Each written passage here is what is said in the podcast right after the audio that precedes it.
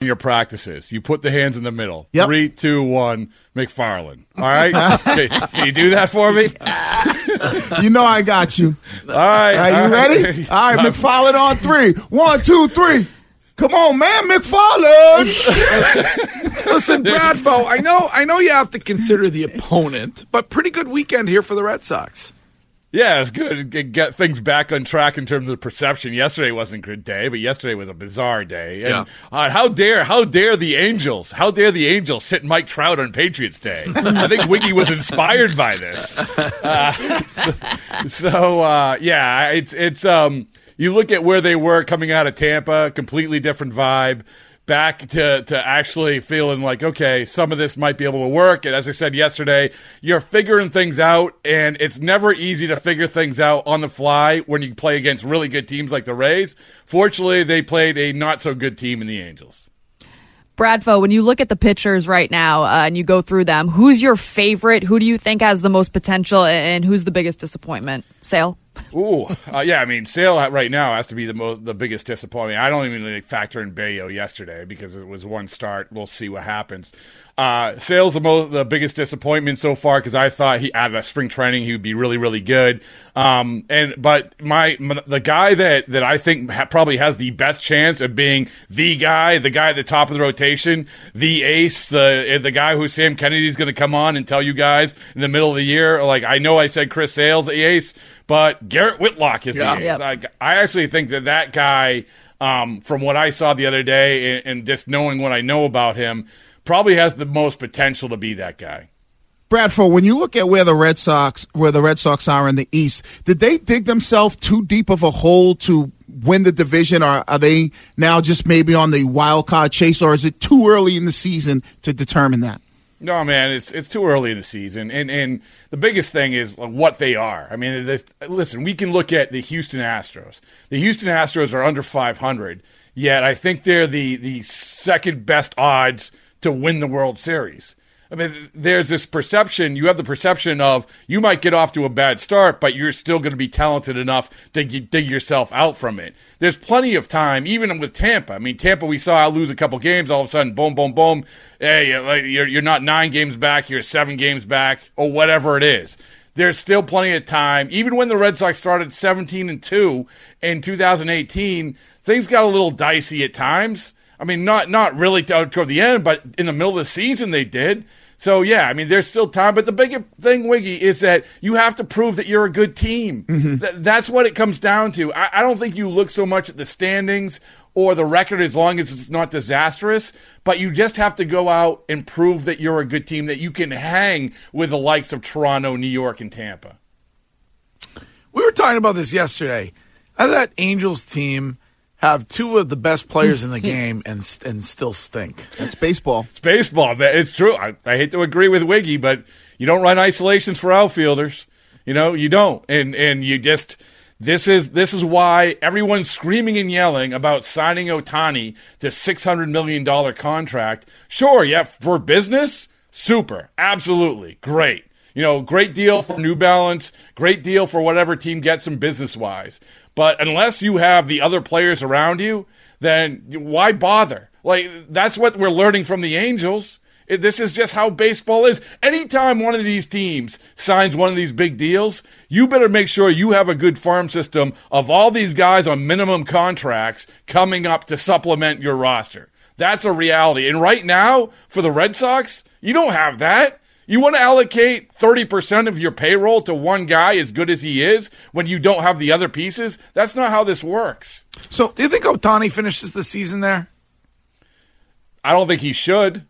Uh, No, I don't think he should. No, I mean, I if the Angels, the Angels have made plenty of bad decisions, and I they might make another bad decision if they're out of it and they say, "Oh, we're going to hang on to him because we believe that we're going to sign him and we we want to pay off the fan base."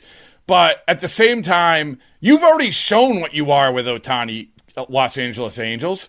And so, if you want really are serious about establish, establishing yourself as a legitimate roster in a good division, then you probably trade him for the biggest haul of all time. And- and And I know that people don't want to hear that, and, and if there are fans in the with in Los Angeles who aren't Dodgers fans, but if they don't if they don't want to hear that, but at this point with that team that you guys saw rolled out this weekend, like you have to trade him, don't you? Do you think Ohtani being on a team that bad it hurts him?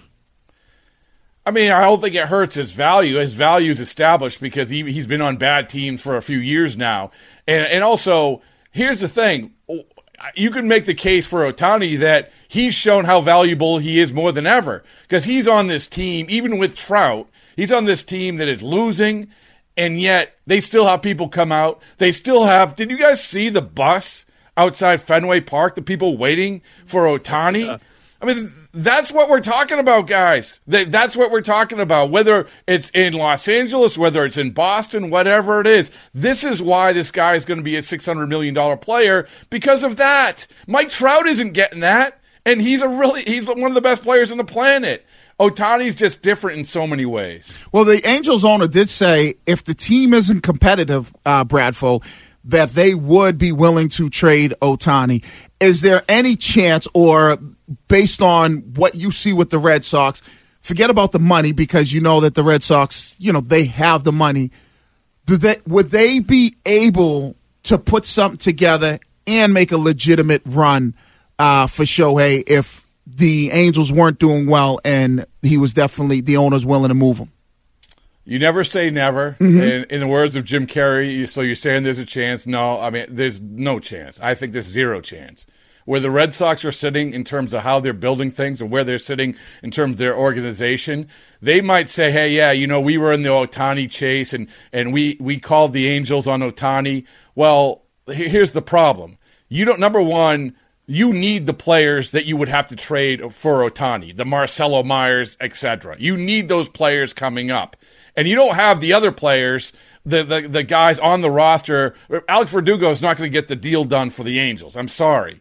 So it's you just don't have enough to give the Angels compared to these other teams, which are just rolling out these prospects, rolling out these players, and have the pieces. So, yeah, I know that everybody either A wants to trade for Ohtani for the Red Sox, or B actually thinks they can sign him. Well, I'm sorry, but neither one of those things are going to happen. Hmm. We were all reminded of the magic of the 2013 team this weekend and, and Sunday over there at Fenway. You're around this team all the time, Bradfo, every day. Is there any chance this team has any of that? Uh, the way that the way that season ended up going.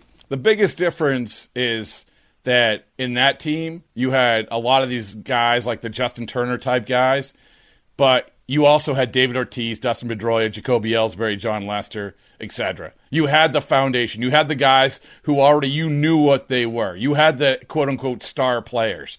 And I don't think, that, other than Devers, you don't really have that. So I know that everyone's tying themselves into knots, thinking, "Hey, maybe this can happen again."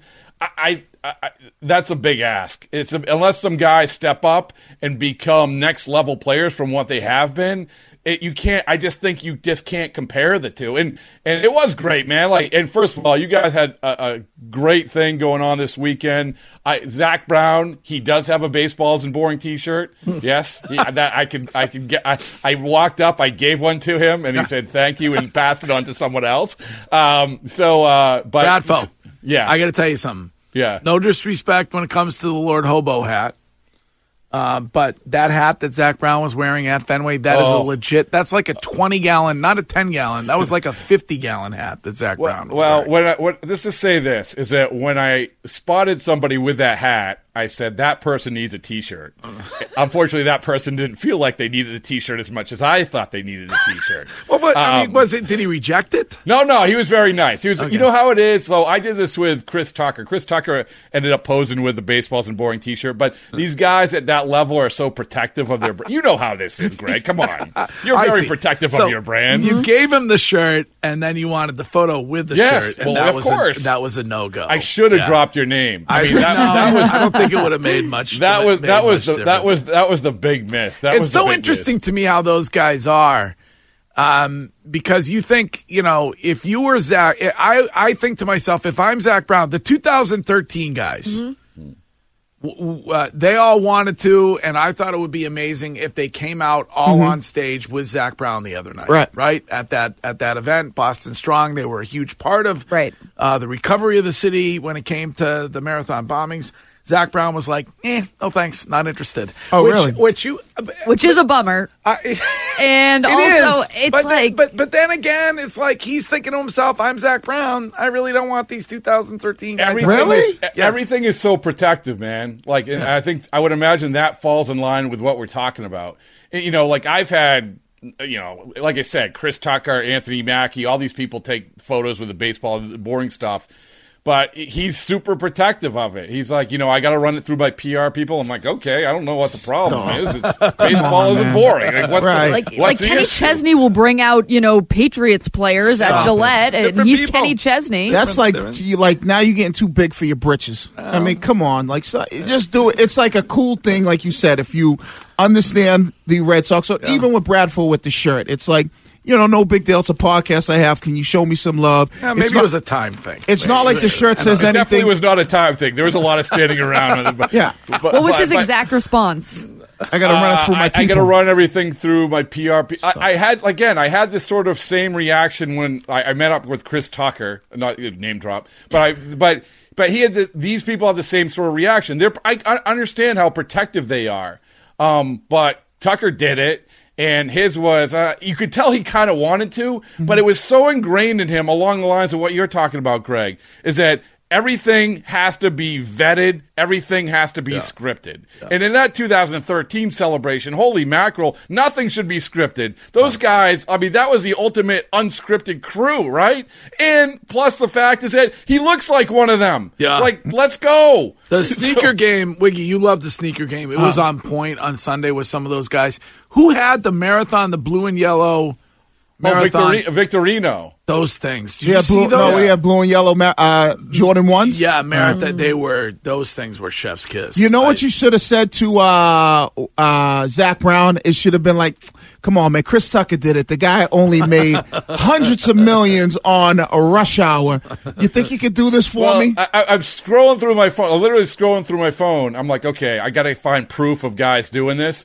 And unfortunately, like the most recent one was like Michael Wacha, and I'm like, I don't think that's going to get the job done for Zac Brown. So, uh, but listen, it, it was it, sincerely, it, I understand it. It it was a good event.